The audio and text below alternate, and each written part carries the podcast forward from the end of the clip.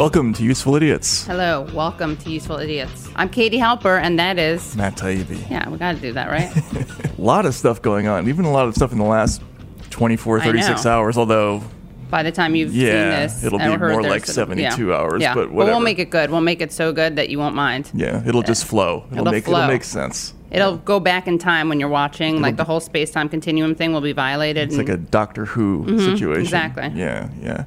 So we have a great show. Great We're going to be talking to a friend of show, uh, Glenn Greenwald. GG. He demanded to be on. He Well, we have demanded, to, yeah, we, have yeah. to cut that. We don't want to. We don't want to blow up his spot. But I think he'd be comfortable with us sharing that. I think he would be We'll give him permission to cut it. Yeah. It's going to be a very, very interesting Yes. and uh, animated conversation. And uh, a lot of stuff this week involving the campaign. Just a lot of crazy messaging, uh, looniness happening on the eve of the debate this week. So we'll get to all that. We should just start off. As we always do at the top of the show, Yeah. there's only four Four- news stories. yeah. Republicans suck, Democrats suck. Isn't that weird? Isn't that terrible? Lots of stuff on all sides I this know. week. So it's me, Republicans Yeah. suck this week. So Re- Republicans suck. I think it's just the the sort of general jingoism, McCarthyism thing that the Republicans have now leaned into after three years of complaining about the Russia thing. Right. Um, After three years of being on the other side of the jingoistic Right. McCarthy stuff, right? They've like come back.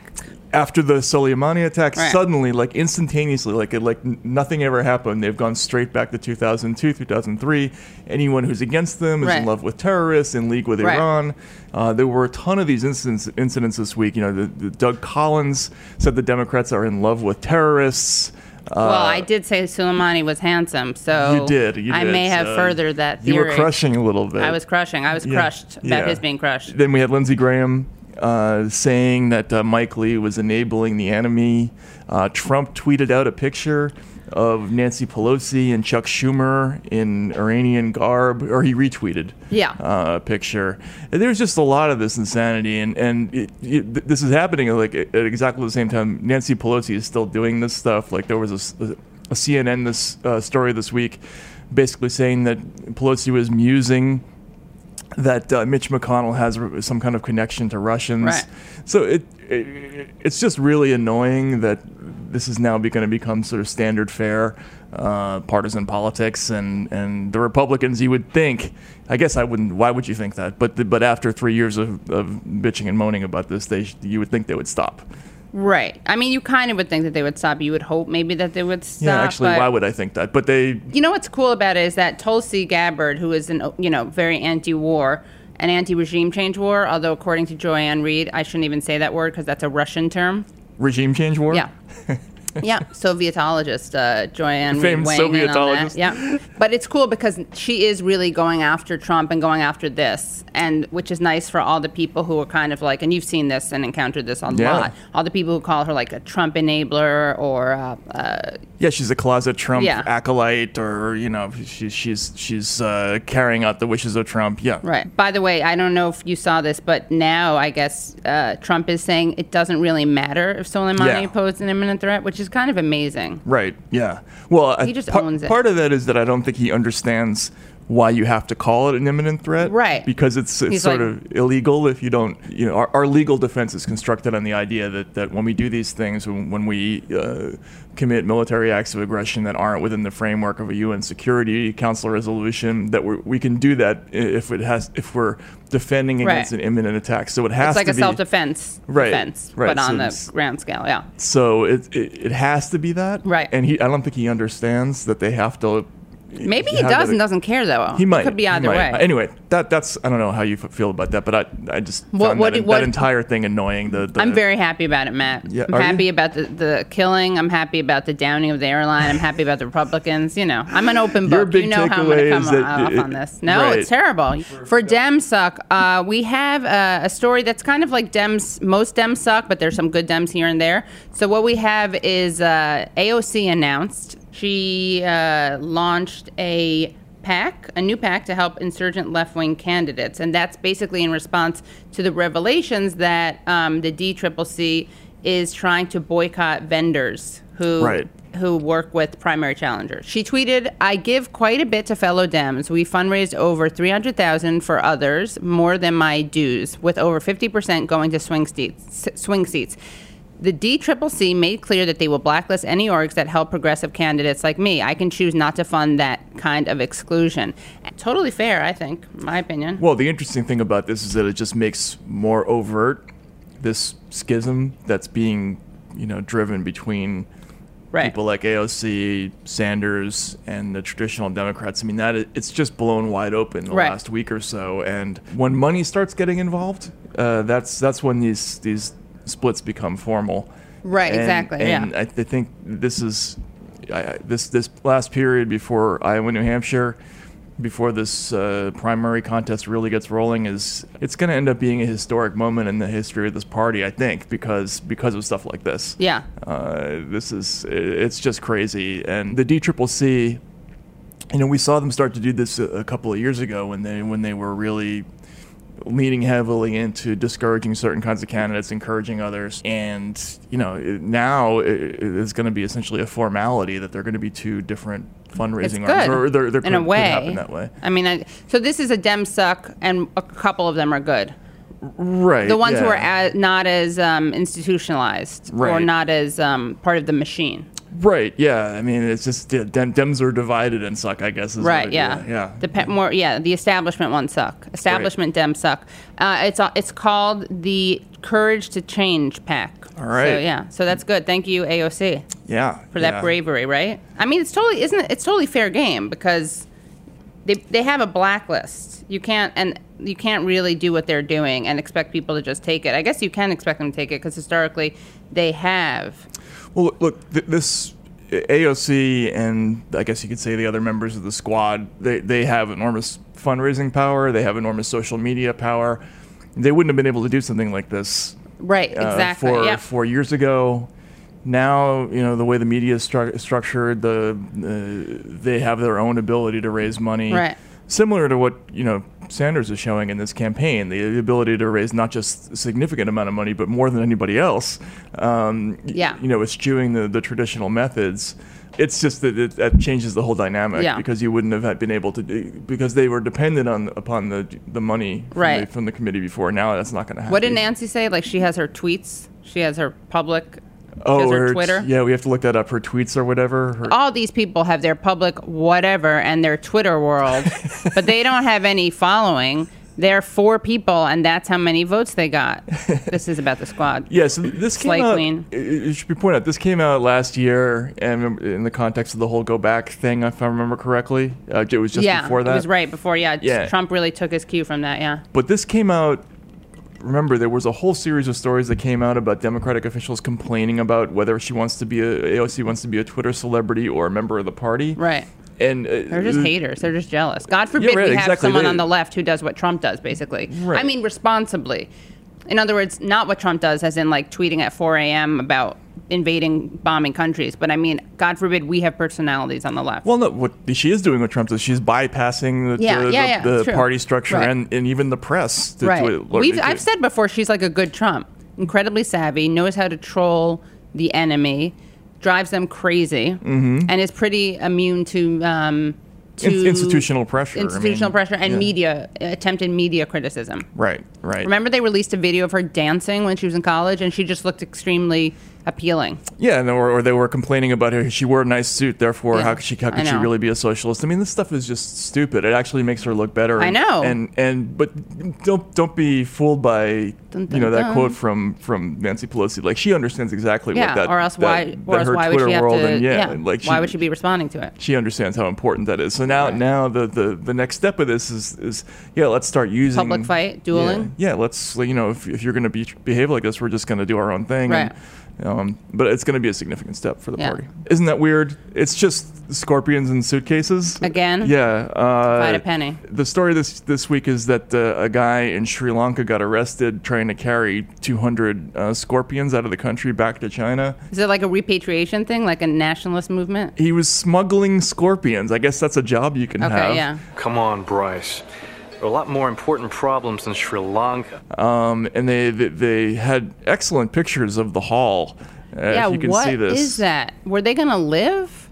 How big are scorpions? They look like pretty decent. They're, and he was going they to. look scary. How long is the flight? They are, of course, they look scary. It's funny you say that. Like, despite the fact that they can pierce you and sting you, they look scary. Yeah, right? Yeah, yeah. Surprisingly, Yeah. they look scary, and there's a whole bunch of them. I, Wow. I guess it my looks like question they're in is, jewelry cases, kind of like what are those medication? What are those things? I, I, that was going to be my question. Yeah. Are, are they scorpion cases? Can you go to a store and I- Right. like I, I, we should turn that into a new phrase for anything that looks like that. It's basically it's a plastic case with dividers, with plastic Right. dividers. It kind of looks like you may not know this, but if you go into a jewel, jewelry beading store, like there used to be a lot of these things that you go in. It's kind of fun. You take your beads and then you can make them in the store. They would give you would take them and things like that. You think you could do scorpion beating? Is that what Yeah, you're, actually, they probably could make a lot of stuff out of their shells. I'm a little torn over this. You know, I like animals. I don't like animal cruelty. And you know what? I, I'm not torn over this. It's just hard. It's not like koala level or Yeah, like you- really cute animal. It's not like a piglet, a puppy, a dog. It's This just is like weird a that, some, that somebody has a job. Right. There's a they person. look like who- lobsters. They do look like lobsters. Anyway, so that's uh, isn't- Scorpions are weird. Somebody has a weird job. So what happened to him? Do we know? I don't know. He's All right. probably being put to the death, right? I mean, it's Sri Lanka. By by scorpion. Right, yeah. I always thought that would be a great idea, by the way, that we used to drunkenly discuss this in college. If each state used an indigenous animal to oh, execute that's its good. prisoners. I like that because it's like indigenous rights. Right? Yeah, exactly. So in Maine, you'd have somebody rammed to death by a moose or something like oh that. wow, yeah. Where do lobsters reside? Uh, New England? Could be Yeah. Maine. They'd have to have, Could be Maine. First, they'd have yeah. to have a battle to figure out. I wonder who would win between a moose and a lobster. Battle to the you had death. enough enough lobsters. Yeah, you're right. this right. is getting silly quickly. What do we have for? Isn't that terrible? Isn't that terrible? Um, Um, it's a landlord pushed to death in Queens. wow. Queens landlord trying to collect $200 in back rent was allegedly shoved down the front steps by a deadbeat tenant. This is the Daily News describing it. A deadly push caught on surveillance video. Police and the victim's family said Monday. Edgar Moncayo, 70, is seen standing outside the Corona House Sunday afternoon talking with his wife on the phone and trying to gain access to the building when his tenant, 22 year old Alex Garces, opens front door. Called the police, the landlord says, tells his wife in Spanish as he tries to storm the door. According to the doorbell video footage obtained by the Daily News, moments later, Garces's upper body appears in the video frame as he forcefully leans out the door and shoves the elderly man off the stoop, sending Moncayo flying backwards and smashing onto the pavement at the foot of the entry steps. So what's the? This is this is just a terrible thing that happens on He camera. su- suffered a traumatic brain injury. Medics took him to Elmhurst Hospital where he died. Jesus. So, this is terrible. Right. Now, it's also terrible PR for the housing rights and tenants' rights community. This landlord seems like a decent guy, just trying to collect some money, but I don't want this to color the way that people see housing rights activists. Right. Yeah, they're not all pushing Murderous. people to death No, right, outside their right. front And stoop. usually- Yeah, Yeah. I just want to make sure that that's clear. oh, okay. So, So that, it's a personal, isn't that terrible? And then it could be a political, isn't that terrible? If we let that, I'm a, I'm afraid the landlord lobby, the real estate lobby, which is very powerful, is going to try to weaponize that. Yeah, this is terrible. I mean, Yeah. can you imagine? I feel so bad for the guy and his family. Um, I don't think the guy knew he was going to push him to his death, but he, and now we're back to felony murder, which is another. well, yeah, but you know where I fall on that. right. Yeah. Can we do a very just to, to clear it up? I want to share really a really short thing that's an isn't that almost terrible or couldn't that have been terrible? Sure. Which was actually averted but could have been very funny. So six uh, chip units were sent in pursuit of a car southbound on Highway 99 after it was reported that a young passenger was displaying a piece of notebook paper on which she scrawled, "Help me, she's not my mom. Help." and uh, they engaged in a see I knew they engaged in a like a fast speed chase and uh, 20 miles later at 8 Mile Road the ch- chip forced the car to the right shoulder and it was quote it was determined that the juvenile had made it all up and thought it was a fun thing to do the mother was unaware of what her daughter was doing um, That is awesome. yeah. So Yeah. then uh, there was a Facebook post where they used the hashtag not funny, Chip did, and it advised his parents to be awake. No, to be aware of what their children are doing in the backseat at all times. Maybe giving letting your kids have a magic marker and paper uh, in the back seat of a car is not a not a great thing to do. But who doing. would have thunk it? You think that's a healthy thing for them to do? I mean, it's a nice thing to do. It's artistic, but you just have to. I guess you have to tell your kid, please do not pretend I'm kidnapping you. What do you think the future profession choice of that child is going know. to be? What do you, What do you think? I- She's pretty funny. I want to know how old she I is. think journalism is not not out of the question. yeah, or I stand. I I kind of think stand up maybe. stand up maybe. Okay, so to the news. To the news. Crazy week. Should we start with uh, Yeah, set up the Warren Warren Bernie? thing, yeah. So there were there was a lot of stuff going on in the Bernie Warren front even before uh, Right. Monday night, which is when this story got completely nuts. Right. Uh, there was a she had a story that there was a story that came out in Politico Right. essentially saying that it was reporting about a, a- thing that was posted on a Slack in uh, in the Sanders campaign, and it was suggesting how to respond to people when you're canvassing in Iowa. Yeah. If they say that they're Warren supporters, and essentially. One of the instructions was to say, "Yeah, she's she's my second choice Yeah. too, but Uh, you should know that her supporters are, are tend to be more affluent and educated. They're going to vote Democratic anyway. They're, you're not going to bring in Right. new. She's not bringing in new people. Yeah. The way right? that Sanders is. Yeah. So Warren found out about this, and she says Bernie's attacking me. disappointed, right? Right. Yeah. I'm disappointed. She tried to send out a fundraising thing off of it. right. Right. Which. You know, to be fair, is it's relatively fair. It's in Yeah, the it's- ballpark of yeah. fair game. I Right. would say, right? Uh, yeah, it's more that why it's more that like I don't think the media would you re- reported it on it if it had been the other way around. Right, but you know, you're, you it's certainly okay to point Yeah, out it's that not you're, outrageous, You know, yeah. so I mean, the, the the difference is that I think once the Sanders campaign found out about this, they weren't thrilled about it and and castigated those people. But Right. whatever. you Was know. that? Did you follow it in detail? Because I feel like there were a couple different developments about it. It was a volunteer, Yeah, it wasn't right? somebody high it up. It wasn't a campaign Yeah, person. No, it was a volunteer, no. right? Right. Okay. But still, it happened. Sure. So, and, you know, it, it, it's a thing. But then after that, there was a story that, that came out, right, in CNN that cited four people, two people who had spoken to Elizabeth Warren, and then two other people who are familiar with the matter, Right. uh, saying that Bernie Sanders had told Warren in a meeting last year that uh, a woman couldn't win the presidency Yeah. and uh, and then pestered about it. Warren said essentially confirmed the story and then said I don't want to talk about it. It was so passive aggressive, though, the way she did it. I don't. I mean, I, I've been trying to be not so judgmental of, of Warren. I'm fond of pointing out her her history as a Native American chef, but um, I really haven't been making fun of her too hard. I def- I mean, I've defended her multiple Yeah. times from from unfair press last year, even though her campaign has been a little odd. But, but this is crazy. yeah.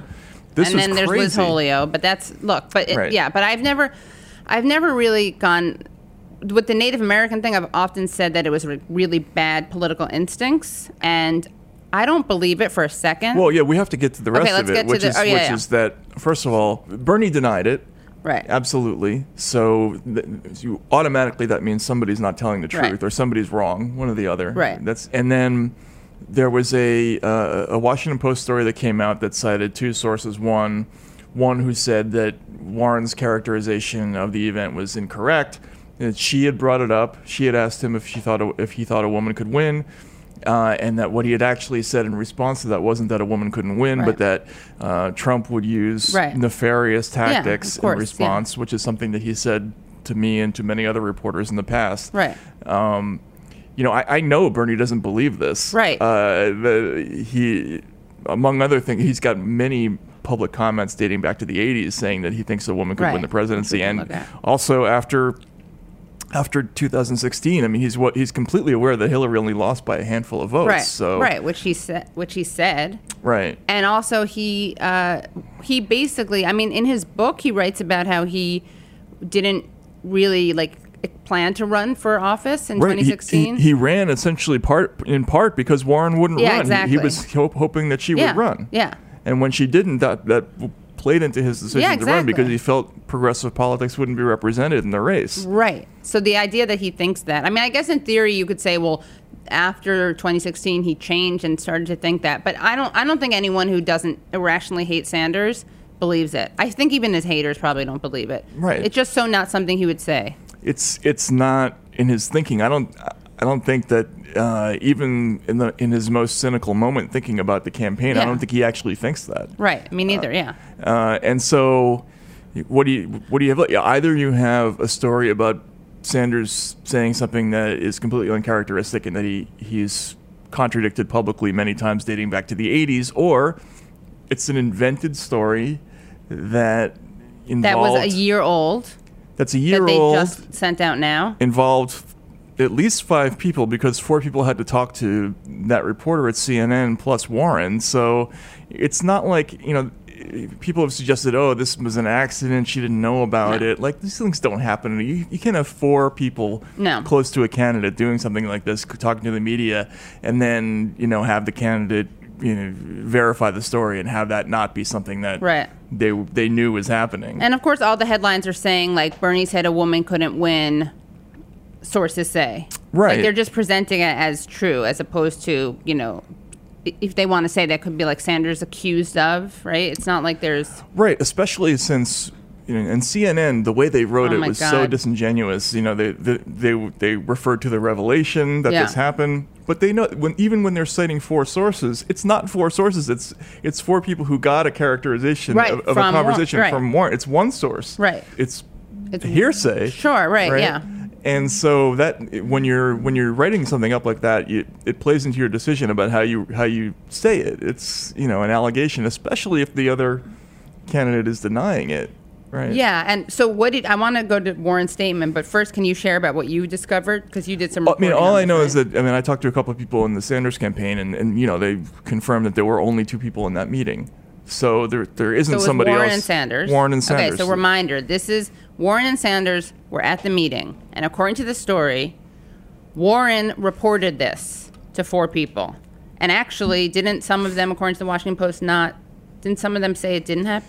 No, the, the Washington Post story wasn't clear about Okay. who who they talked to, which camp those Okay, people were in. got it. But they they had two two sources.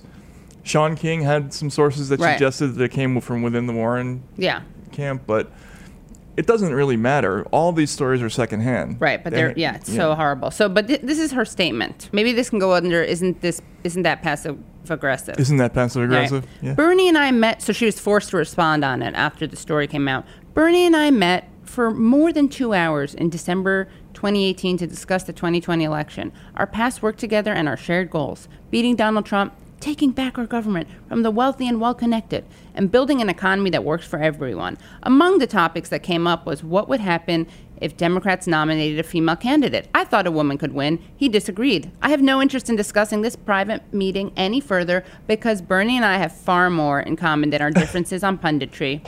I'm in this race to talk about what's broken in this country and how to fix it. And that's what I'm going to continue to do. So I'm gonna just drop this this nuclear bomb in the middle Yeah. of the race, but I don't want to talk about it. Right.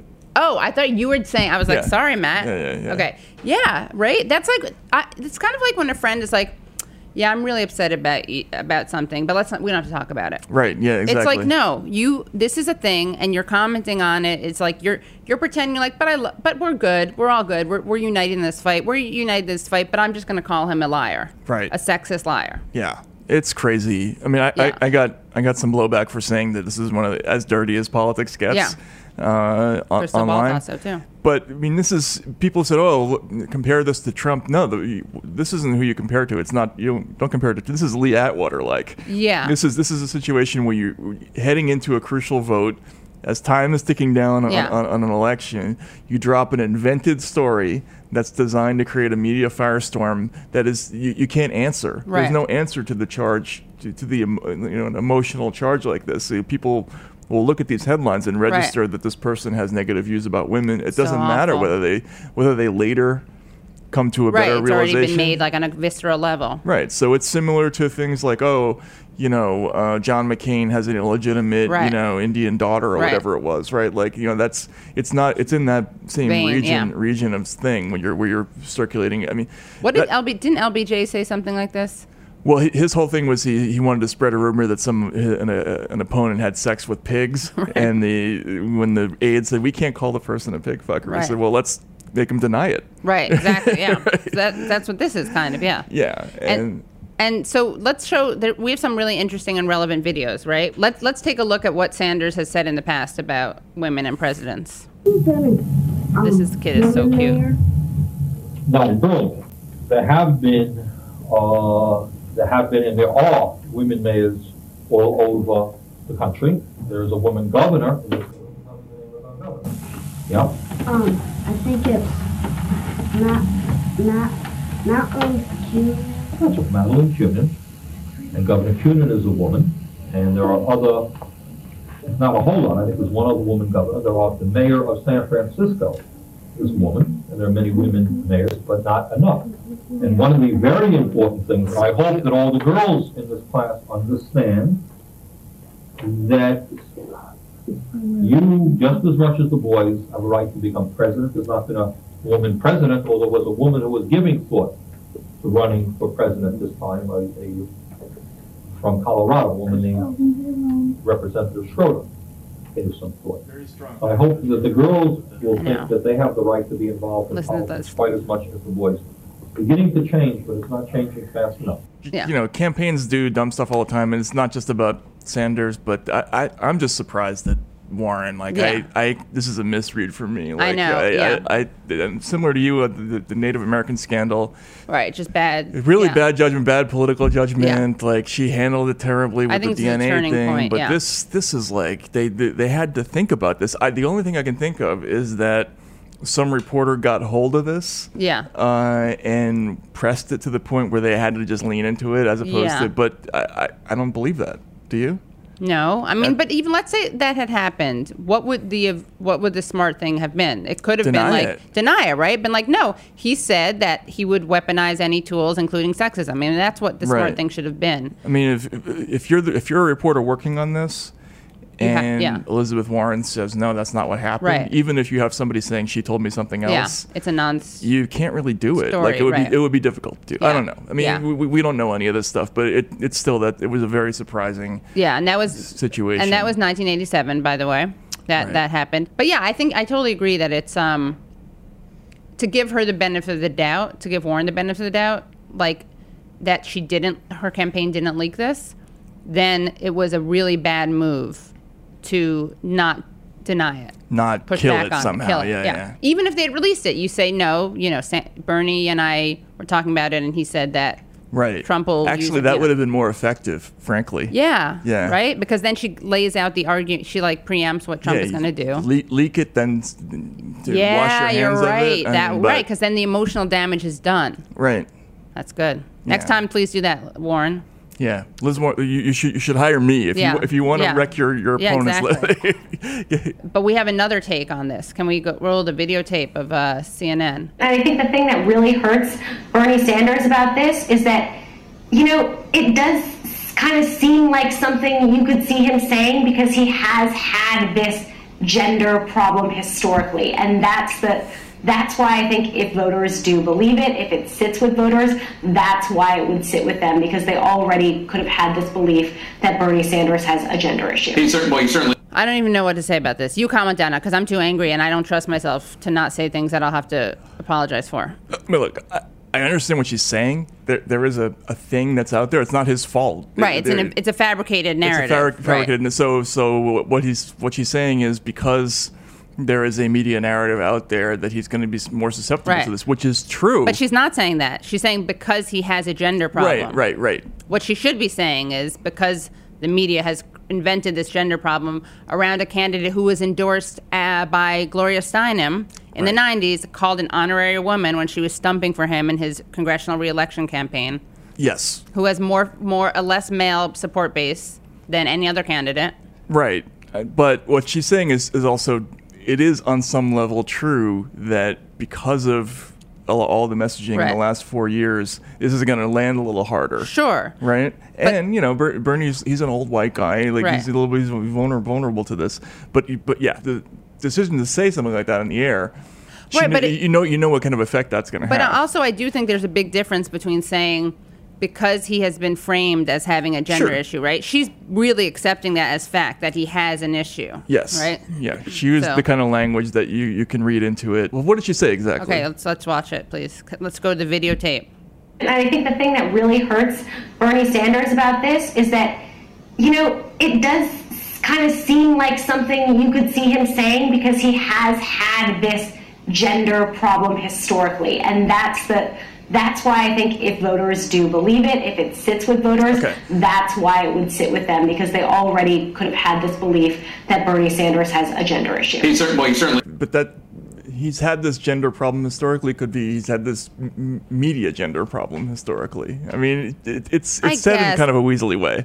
I, I think I think you're You- right. I there's think, look, nothing that she could have said though that it makes you could see. You're not going to say you could see him saying that there are structural barriers and that there's a that, that Trump will be nefarious towards uh, women because Senator has a gender problem. So I'm gonna I'm gonna push back a lot, No, I, a lot. what she's saying is she's trying to infer that because he has a problem in this area that he's going to Yes. be more vulnerable to this. But Yeah. it, it's you know, I, Yeah, it is I, very I important also, that you can see. I also can imagine saying political consultants talking amongst themselves and saying this is going to hurt Bernie more because because Sure, this issue but then they hovering. say because that you know what when you go on the media to be a pundit, you have your stuff like lined up, your talking points, course, right? yeah. So you, if you want, what you could have said is like, look, historically, Sanders has been accused of having it. Even saying that has been accused of having a gender problem. Like I don't am expecting her to be like, turn to the camera and be like. The Bernie Bro narrative is a weaponized smear that invisibilizes women and people of color, but you know she's right? not me. Yeah, yeah. But I'm just saying that, that that's a, a sleazy move. Um, and then another interesting thing happened. Tulsi Gabbard tweeted something that I think was pretty relevant and germane to this conversation. She tweeted, I also met with Bernie Sanders before announcing my candidacy. We had a nice one on one conversation and I informed him that I would be running for president. In that meeting, he showed me the greatest respect and encouragement, just as he always has. Yeah. Okay. Now, I just want to, since we like to talk about the media, let's just go to how New York Times Astead W. Herndon responded to this tweet with a GIF. You know, David Robinson. Is that who he is? I don't Yeah. know. So the in this GIF, it's kind of like the white woman. It's like the white woman who wasn't being talked to get, butts into the conversation. So the irony is that's I think a pretty problematic tweet. This is this GIF of the white woman standing up. It's like the who you know we weren't talking to you GIF, and and basically there's a black fam- apparently famous athlete Yeah, that's David Robinson. Yes. Yeah. Uh, there's David Robinson. You see him, and the woman like pops up right in front of him. A white woman with like blonde hair and pearl earrings stands up. So basically, this this journalist at the New York Times is saying to Tulsi Gabbard, who's the one woman of color in the race, basically it's like sit literally sit down, sit down and shut Is up. Is that what she's saying? I. Yeah, that's what I- the GIF I means, yeah. Is that what that means? Yes. Okay. Yeah. Um, now the irony, of course, is that Tulsi Gabbard is the one um, woman of color in the race, and the white woman standing up with pearl earrings and blonde hair. If I had to say who she looked like in the campaign right now, it would have to be Warren. Though that's the, that's the sad thing. The irony is it looks like Warren. yeah. If we had to say which one it looked like, it's a really sexist treatment of Tulsi, by the way, where all of her political calculations are based on like some emotional um, desire for attention. And all these people, I just want to make sure that you know, guys, that anyone who's tweeting something like that about Tulsi, I just hope you didn't pretend to be a feminist or feminist ally or male ally. I hope you didn't pretend that like to be upset about criticism of Hillary Clinton as being sexist or misogynist inherently, because you're engaging in a major sexist trope. Well, except that she's a Russian agent, so. Well, you can right, exactly, yeah. So that happened. Oh, the other thing we, we should probably talk about is the Crystal the Lake. exiting. You know, we have another another victim at Camp Crystal Lake. Uh, Cory Booker uh, ended his campampane. That must have been so rough for him. Yeah, it was not possum. Yeah. Yeah. Yeah, good. Yeah, that's the tail end of it. Oh God. Yeah, it's a dog eat dog world in the campaign. Yeah. This could go on I know. forever, I'm, yeah, indefinitely. Yeah. Pause, Yeah, um, rough, yeah. bow, wow, wow, Yeah. leash. What's what's to say about his? I mean, I think I, I actually think this is going to be a thing in this campaign because even two percent in this race could be a big deal. Right. So where's he going to go? He's going to throw in his lot with Warren, right? Has he already? Biden, I would think. No. Oh, Biden? Oh, interesting. I You would think think, it's be Warren? But what do you think? I feel like, you know, if he and Rosario Dawson are still together, this is going to be a tense moment. Because I feel like Rosario is like, look, I like Bernie, but I love you. And so it's okay that you want to run for, for president. That's fine. But now I think she's going to want him to go endorse Bernie. I don't think that's going to happen. Well, then Ro- Rosario better kick him to the curb. So, um, got a great discussion coming up. We have a great discussion with Pulitzer Prize winning journalist Glenn Greenwald, Best-selling author, founded the Intercept, Oscar winner. Oscar winner. founder of the Intercept, and in the in the middle of one of the biggest uh, journalism stories in the in the world right Yeah. now, which is his uh, the- the sort of conflict with the Bolsonaro government Yeah. exposés that he's been involved with. So it's a wide-ranging, uh, cool discussion we hope to have. We hope. We're, Yeah. Fingers crossed. Fingers Owner crossed. of many dogs. Owner of many dogs. many a dog. Like Yep. 24 dogs living Right. with hi- on his. That's many with him. dogs. And he runs an amazing shelter for animals. That's run. He hires homeless people to run the shelter. Wow. It's pretty great. And I just want to share, he and Matt Taibbi and I are all featured on this very pretty print that's been making its way around Instagram called the Unsold. the unsold. We'll put wow. in a thing. I look pretty ugly. Like, look at my schnoz. Does it look like that in real life? I gosh, I hope not not. really, okay. no. Anyway, but we're there are a bunch of other cool people, but that's another thing that that we want to tell you about Glenn. Excellent, excellent. Well, I'm sure that's that's among the, the accomplishments in his life that he's most proud of. Yeah. So, Vegan. He's a big vegan too. Excellent. right. Excellent. Excellent. Excellent. Let's talk to Glenn. Hello, welcome, Glenn Greenwald. We are so happy to have you. We've been long awaiting Yeah, this, I'm this interview. so happy to be here. I'm a little irritated that it took this long for you to finally have me on, but better late than never. Yeah. Well, we. How did- many people have you had on before me? Oh, just like one. One. We had one All right. Show. it was more I'm like the second 40, guest. right? More like 40, okay, yeah. exactly. But you were one of our top like choices, and um, you're the top part of our top 40. Yeah. Uh, and we wanted to have you on in the beginning. Uh, so it was just actually a question of your schedule. Okay, I feel better. Yeah. We should probably just we plunge into the the the news of the day. What's your take on the Warren thing, the Warren Bernie thing? I mean, before we get into other other things in the last three years, there's such a crazy story that's blowing up right now. What did you think about CNN's story and what, what's going on? It's it's so crazy. So I have to confess that I was uh, internet free for almost the entire day until we did this interview, so I don't actually know the story that you're referencing. So could you fill me in and I'll let you know what I think? Oh, yeah. So the story is that Warren is claiming that in a meeting a year ago, Sanders told her, a private one on one meeting, Sanders told her that he didn't think a woman could win the presidential elections. And she only decided to reveal this explosive and incriminating statement now. The day before a debate. Also, the CNN story was oh, sourced to four people. They had two people familiar with the matter, two people who had spoken to Warren, but it all the story all came from Warren. And, were- yeah, there were and then two Bernie people in the denied room. It. It, it- Just the coverage of it was great. Yeah. If you didn't see it, it it's it's not important, but it's Yeah. uh, the, the whole campaign is kind of uh, going crazy now. Uh, did you anticipate this reaction, like to when Bernie rose in the polls, that this kind of thing would start to happen? He did.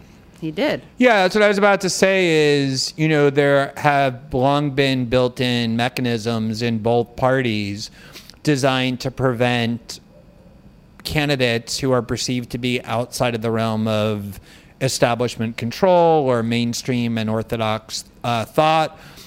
And they activate those mechanisms when it seems like a candidate who is outside of their control is threatening to actually win the nomination. In 2016, you saw that in the Republican Party. They did everything they possibly could to prevent Trump from winning. And he did have to overcome a lot of those institutional obstacles. And that's what made his victory so kind of extraordinary, so remarkable. And of course, you know, Bernie, as someone who's n- not a Democrat technically, has been critical of the party for many years, whose opinions are adverse to the factions that fund the party. Um, if he got anywhere near the nomination uh, or even polls suggesting that he could win, as polls now are suggesting, they're going to do everything literally to sink his candidacy. And that's obviously what this is. Yeah, I was just looking. You tweeted about a John Kerry interview where you said that. Um, Yeah, I mean, John Kerry, you know, went on, I guess, Face the Nation or one of those like shows that nobody under 80 watches anymore and said, you know, oh, Joe Biden didn't really support the war. He was just trying to give George Bush leverage. I remember in 2002 watching Biden when he was the chairman of the Senate Foreign Relations Committee advocating for that war, the one that John Kerry is now lying and claiming he didn't support and accusing Bernie of deceit and, and, and being misleading. That's how desperate they are, that Joe Biden's vote in favor of the Iraq war didn't really mean that he was in favor of the Iraq war and Bernie is lying. They'll do anything and say anything to prevent Bernie from winning. yeah. Is this this whole period with uh, Iraq co- coming back into the news? Uh, you you wrote about this years ago, uh, right after the election in 2016, um, that you, this there was a merger of neoconservatives and the Democratic Party that was becoming more formalized, You driven by the Alliance for uh, for Securing Democracy uh, with Jamie Fly and some of the ex-Obama folks. Uh, is this coming to fruition now? I mean, like you're seeing David Frum and Bill Kristol, they had these prominent roles in in, in the press. It's something that y- you've spent a lot of time on, and I, I feel like is an underplayed uh, phenomenon.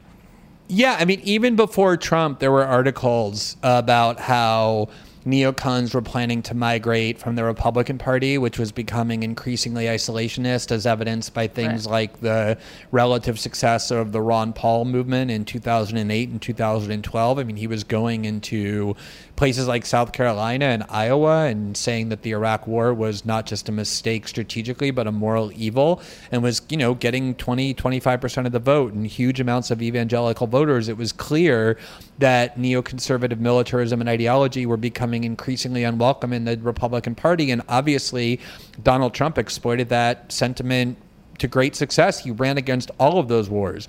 And neocons are, you know, if nothing else, very kind of keyed in to political trends and knowing they always shift to whatever faction will best serve their agenda. And before Trump was even a, a, a thought in 2014, people were writing op eds that with the anticipation that Hillary was going to be the Democratic nominee, neocons were going to have a party in the Democrat in the Democratic Party because she was much more pro imperialism, pro war, wanting to topple Assad, criticizing Obama for not arming Ukraine. She was kind of the dream of neocons.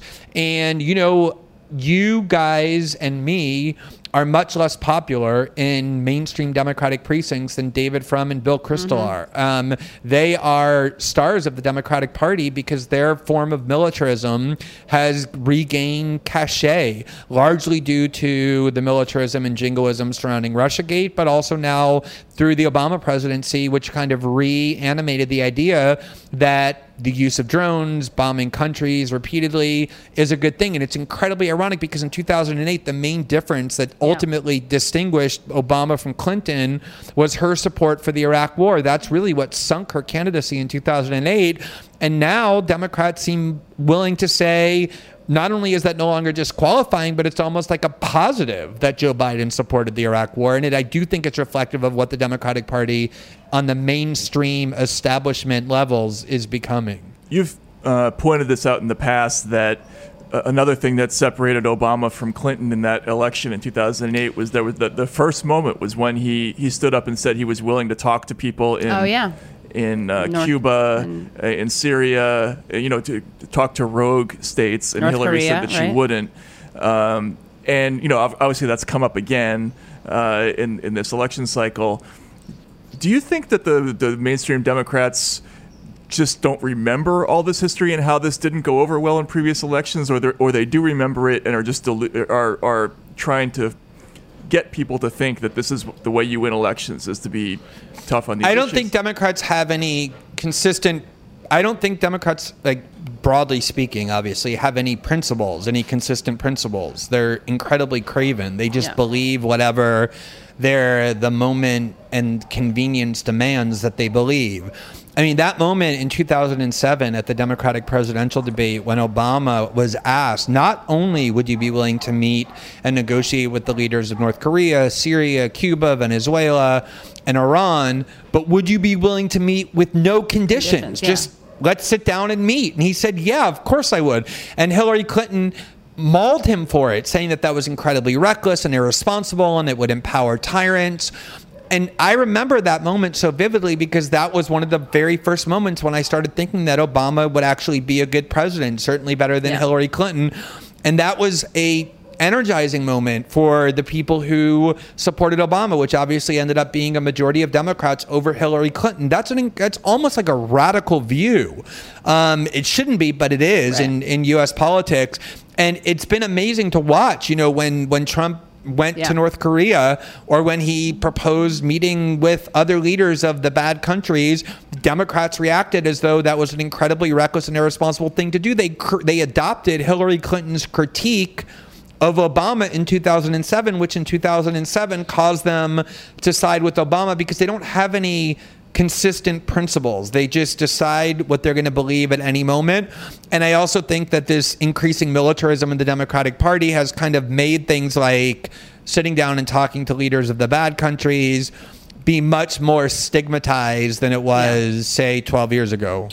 Hasan Piker did a great video on that where he cross cuts between uh, Fox News responding to Obama's comments and um, Dems responding, MSNBC and Dems responding to uh, Trump's comments or decision about North Korea. And you see, it's just like both, and, and of course, the Fox News like praises Trump for this stuff, which would be fine if they praised Obama for it. You know, it's total. It's just nice.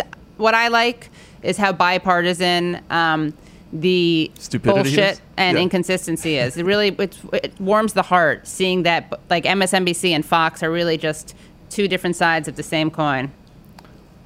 Yeah, you know, I mean, I, I, I do think it's interesting, and I know my saying this means that I'm a Ku Klux Klan leader, We but the reality is that um, that Fox is much more critical of Trump than MSNBC was of Obama. And I guess Hmm. I should by that specify that obviously there are exceptions. Sean Hannity is one of the worst partisan apparatchiks and hacks Right. anywhere on the planet.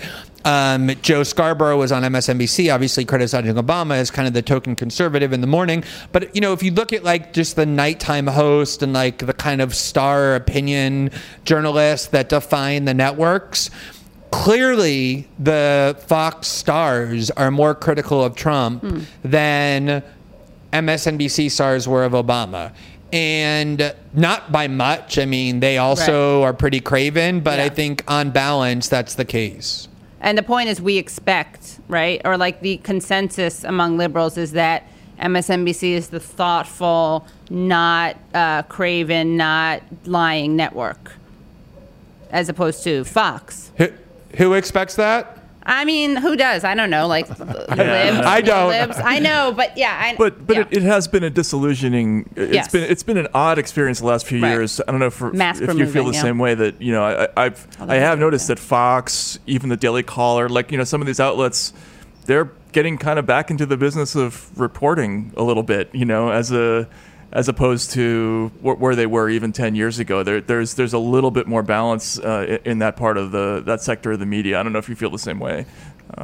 Yeah, and I know this is going to mean that I'm not only a Ku Klux Klan leader, but also a, The f- a loyalist of the Nazi Party. But You're the really- reality is, which I think is already established Yeah. anyway, so it doesn't matter. Yeah. But I think that you know a lot of the best reporting on RussiaGate came from places like the Daily Caller, and even from um, occasionally from certain programs on Fox.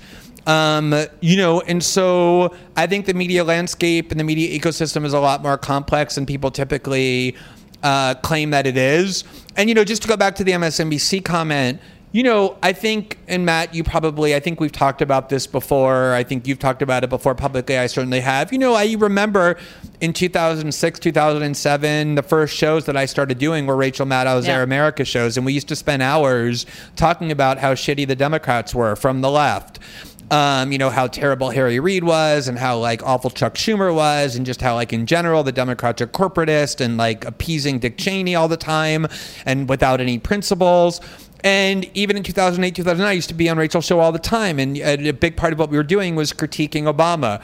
Um, and then at some point, you know, the $10 million a year contract that she gets from Comcast and just like hanging out with Claire McCaskill and Nancy Pelosi um, and whoever else, you know, she hangs out with transformed her from this really interesting, smart, independent voice into a still smart, but like Right. incredibly unprincipled partisan hack. And I think that's kind of what you guys might have been referring to, which I share, which is the idea that you still, there's still a part of me that kind of like keeps expecting Right. the people at MSNBC who I used to like and admire to start being independent, critical minded analysts again, as opposed to DNC spokespeople. right. What was the first moment you did you have a moment when you first thought that there was something off about the Russia story going back 3 4 years ago? You know, I think that um, just first of all, just intuitively, the whole script of Russia is infiltrating American politics, the Kremlin is manipulating U.S. discourse. Is you know the, the our political enemies are secretly loyal to the Russian government. All of that just kind of like as an in, intuition is kind of just an impressionistic reaction falls very poorly with me because it's so redolent of the Cold War script that the far right, led by people like Bill Buckley and Joe McCarthy and J. Edgar Hoover, used for decades against liberals. You know, it's the same script, even though the Russian government is of a different character. Right. But still, even now, you hear people regularly calling, you hear Adam Schiff, he constantly talks about the KGB in the present tense and the same kind of narrative. You know, I, Donna Brazile has a tweet where she says like the communists are now ruling our politics, meaning If the Russian government. If only.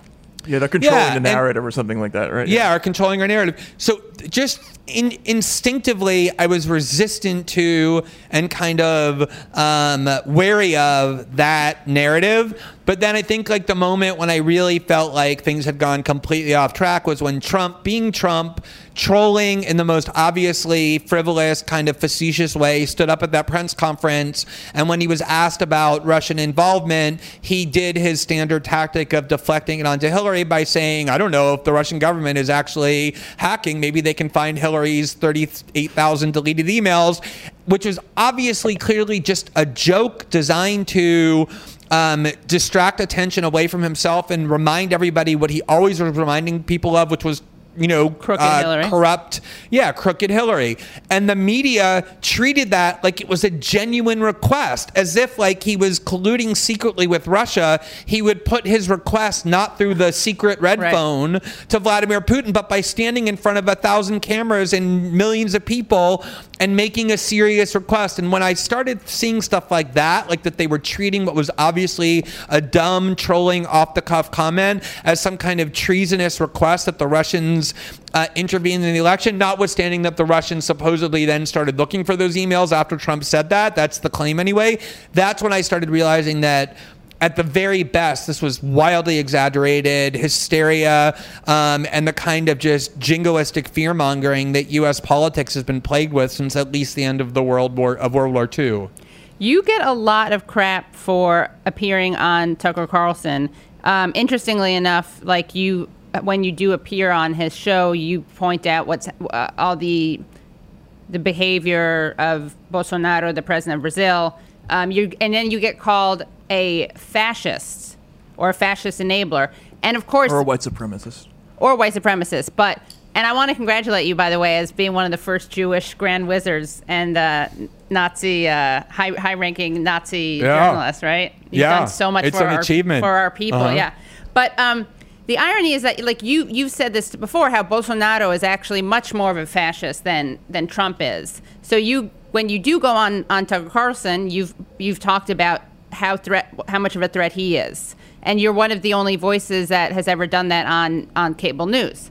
Um, but you're living under this fascist. I mean, do you think that people? It's kind of a leading question. Obviously, I'm betraying my my fandom of you. But do you have anything to say to people who accuse you of you know of engaging in in fascistic Or en- propaganda? enabling Yeah. Fox or, yeah. Yeah. Yeah, I mean, like, first of all, you know, I'll go on any show, right? As Yeah. evidenced by the fact that I'm here. Even though you guys are Kremlin agents. You guys are Kremlin agents, you're Trump supporters. No standards um, at all. Yeah. no standards of any kind and i'm still willing to talk to you right Yeah. so like that kind of proves that i am consistent in my standards that i'm Sure. talking to katie halper and matt taibbi i mean what if i do that what don't i do Yeah, exactly. but you know i get like i just two things which is like number one I think that if you're engaged politically, as we are, as our work necessarily means we have chosen to be, you have the obligation if you believe in the things that you're advocating if you believe in the convictions that you hold if you believe that the insights you have developed or the expertise you possess are things that are important for people to hear, I think you have the obligation to maximize the number of people with whom you're communicating rather Yeah. than minimizing the number of people with whom you're communicating. And the idea that we should deliberately set about only to speak with those people who already agree with our worldview or ideology and avoid talking to anybody who thinks differently from us is insanity to me. It's just it when I, I just when I listen to these arguments about why we shouldn't go on Fox, why we shouldn't go on Tucker Carlson, notwithstanding that he has by far the largest audience of any cable news host in the country. It just it it sound it to me it, it it I try and listen, I try and understand the claims, and it comes off like sounding like a crazy person when I listen to people who are making that argument. Like there's four million people over there, and you have the choice to either communicate with them and convince them of the things you believe exactly. or just refuse to talk to them on the grounds that they might think things differently than you and forever cede the opportunity to have a channel of communication where you can actually convince, I don't know, 5%, 10%, which is a huge number of people to be open to the things that you think. And all the arguments about like how you give credibility to Tucker Carlson's show. I haven't been on that show in eight months. I've checked his ratings. They seem to be pretty good without me. Like, I don't feel like I'm the one who is responsible for the success of his show. His show is successful whether I go on or Yeah. not. The question is whether I'm going to avail myself of that opportunity. And then the other thing is like this whole, you know, resistance um costume this this kind of like Cosplay, prancing yeah. around as like resistance warriors ever since Trump I mean I remember that kid who works for Neera Tanden, who like for a few months every day was posting like, "I have not yet been arrested by the Trump government for my political views." This tweet will repeat itself every day, as though like one day. Yeah, as though one day he was going to be like in a black site, and like we would know that just because the tweet didn't appear, and we would be like, Right. "Oh my God, where's that Ian kid? He's been Right. like abducted by Trump because he's such like a scary threat It's to been a day since he tweeted, "Call the authorities." Except they're yeah, by- it's yeah. you know it's so offensive Yeah, it when you is. like actually read about people who have risked their Yeah. liberty and their lives to stand up to actual fascism. And I mean, obviously, the fact that you know I live in Brazil, that I was able with my colleagues this year to do a story exposing grave corruption at the highest levels of the Bolsonaro government, that I was threatened repeatedly by Bolsonaro himself and the government with prison, with arrest, with violence um, you know, just like a, the, the the primary target of this fascist movement makes me very kind of indifferent to claims by people who have never actually stood up to fascism or confronted it or risked anything in any way to do it. The way that we also did in the Snowden case when we were threatened with prison as well by James Clapper and. Um, you know, Peter King and all kinds of people in various governments around the world where we couldn't leave the country we were working in because we would be arrested if we did. I'm just very indifferent to the accusations by people who have never done any of that, that I'm a fascist enabler or whatever. I'll go on whatever fucking shows I want and I'll talk to whoever I want. Um, and I just, you know, I'm open to arguments about why I shouldn't, but I've never heard even a cogent reason why I shouldn't, let alone a convincing one. In a related question, do you think journalists have a responsibility to be contrary to, to, to and to go against popular assumptions? I, I- I've had this discussion with other reporters, and some people say, like for instance, in the age of Trump, y y that instinct should go out the window. He's, it's too important to impose him. We should we shouldn't we shouldn't be contrary. But I, I just mm. wondered what you, you you've had you've been criticized for being too contrarian often. What's what's your take on that? I mean, you know, I think, and I'm not just saying this to to like be obsequious, but I think that your book, um, which I praised, you know, pretty effusively because I read it from the first word to the last. Um, I think within like the last six weeks, Hate Inc. is incredibly enlightening about what journalism is actually supposed to do, the reason why it's protected in the Constitution, the reason why democracy depends upon a free press, what the traditional role of journalists has been and, and you talk a lot about you know your father was a journalist whose like worldview you admire and were influenced by and you have insight into what journalism in the prior generation was. And I think it's incredibly enlightening and and and it influenced now you know we've talked for years about about exactly that. Um, and it's influenced me a lot which is you it, when you have a conventional set of assumptions that the elite class more or less unanimously has adopted. And those assumptions go essentially unquestioned by people with a public platform because they're afraid of deviating from prescribed orthodoxies or norms. That's very dangerous because the history of human intellect and beliefs and power is that human beings err all the time, and orthodoxies have to be subjected to critical scrutiny. And the role of the journalist, in its most noble sense for me, is to inform the public, which oftentimes means questioning the most sacred pieties. And that necessarily means that the journalist is going to be outside of the scope of the halls of power and mainstream popularity because, in a lot of ways, the role of the journalist is to be an outsider questioning and challenging and scrutinizing and investigating rather than appeasing and placating and serving the orthodoxies of the most powerful. And obviously, Donald Trump is a powerful person. He occupies the White House. His party is in control of the Senate. He's backed by a lot of rich people. Nonetheless, the mainstream orthodoxy and piety of the great majority of the kind of mainstream media, the most influential media, is, you know, supportive of the Russiagate narrative, extremely hostile to Trump, in favor of the Democrats regaining power. And there's a lot of assumptions embedded in those views that are highly questionable. And I think our role is to question them and not serve them in order to become more popular. It seems to me like there are a couple of different, like, t- just kind of talking about the critiques of appearing on on Fox, and I have appeared on Fox um, a couple times, and it, there is to me an interesting spectrum. Like, you can go on Fox um, to. I had it easy because I went on to defend Ilhan Omar, so I was just fighting with Laura Ingraham, and then I was fighting with some Republican about immigration stuff, and then there's the Well, they're not automatically agreeing, but no, well, I mean, but I don't say that in a bad. Okay, you you you are well. The bigger p- picture, the bigger issue is that that's where you're allowed to talk about what you're saying, and this is what gets missed, uh, gets lost. The issue isn't like look at this person who goes on Fox. The issue is look at this news landscape where you can't go on MSNBC or CNN if you say anything that's at all against the orthodoxy or against the grain, and that is like. Uh, that's the real travesty or the real thing that people should be outraged about. I guess the question is, I mean, uh, uh, have you been invited to talk about RussiaGate on any of those other networks? Yeah. Uh, right, exactly. The, the, I think it's, this is- is a great question. It's the- also like central to this whole debate, right? Because first of all, I'm you know a very vociferous critic of MSNBC and CNN, and I have been for a long time. I'm also a vociferous critic of a lot of what the Washington Post and the New York Times do, although I also think they do a lot of good journalism. But I've been like vociferously critical of a lot of what they do. Nonetheless, if the New York Times or the Washington Post invites me to write an op-ed which they've done in the past that's kind of consistent with their worldview. The New York Times recently asked me to write one about uh, the threat that Bolsonaro poses to Brazilian democracy because they're obviously hostile to Bolsonaro.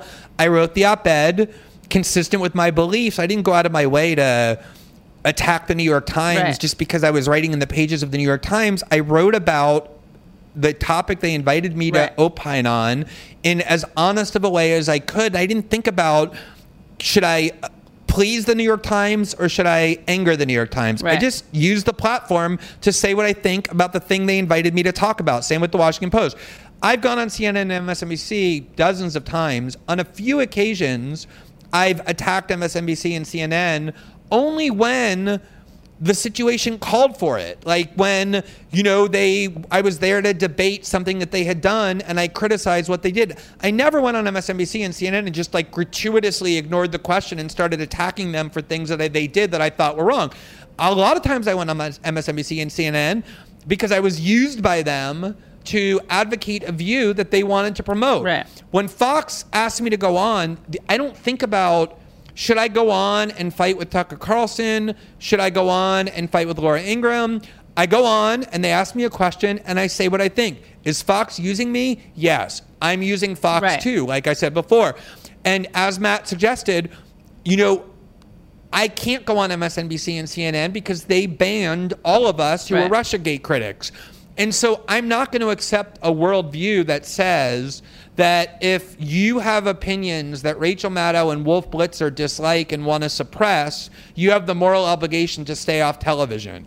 Right. That's not something that I'm willing to accept. Um, and it's not my fault that MSNBC and CNN censored critics of their false narrative about Russiagate. You know, Yeah. if you're angry that I'm not on CNN and MSNBC, but instead on Fox, don't criticize me for that. Go yell at Rachel Maddow and, and Anderson Cooper. Yeah, exactly. Um, or Jeff Zucker and whoever, Phil Griffin. Um, so, yeah, I think that's an important point. And also, uh, first of all, how dare you attack a gay, les- a lesbian woman, a woman, and a gay man by going after Anderson Cooper and Rachel Maddow? You're toxic, homophobic, anti-Semitic, fascistic Bernie. Bro. I, I added Jeff caught you. Zucker and Phil Griffin just to Good. cover my bases. Yeah, thank you. Yeah. Um, what? What? I mean, yeah. The fact that, for instance, Tucker Carlson, right? It's this vicious cycle because Tucker Carlson will question RussiaGate. He'll question the RussiaGate narrative. He's the only person, he and Laura Ingrams actually, who questioned uh, the the justification for Syria, and yet because they say that if you or if i or matt if we say you know maybe there wasn't evidence uh, maybe the evidence isn't credible maybe mattis himself said there wasn't evidence of assad doing a certain thing if we say that now we're carlsonists or ingramsian or fox newsists or fascists it's like yeah that's the problem the only people who are saying this are on the right because other people on the left either ideologically oppose interventionism and imperialism or they're too afraid of being smeared as aligned with those people on the right. Yeah, I mean, who is the who is the only cable host who routinely and aggressively critiques the monopolistic power of Facebook and Google over our political life, over our discourse, Yeah. over our economy, over our technological independence. It's right-wing politicians and right-wing hosts on Fox.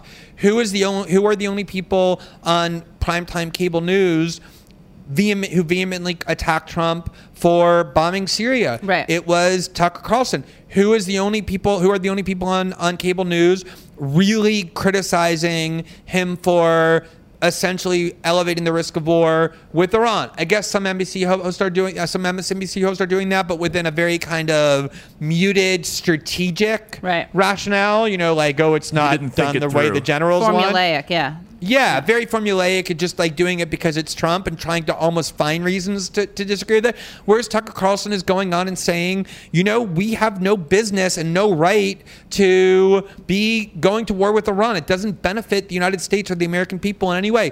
So you can, politics is about building coalitions issue by issue. You can join hands with them. You know, Dennis Kucinich and Ron Paul join hands to pass a bill to audit the Fed. Um, even though Dennis Kucinich finds a lot of Ron Paul's views and vice versa completely, you know, reprehensible. So you can agree with Tucker Carlson on Russiagate and imperialism and vehemently condemn his rhetoric on immigration, as Right. I've done many times. It's not hard. Right. Yeah, it's really not hard.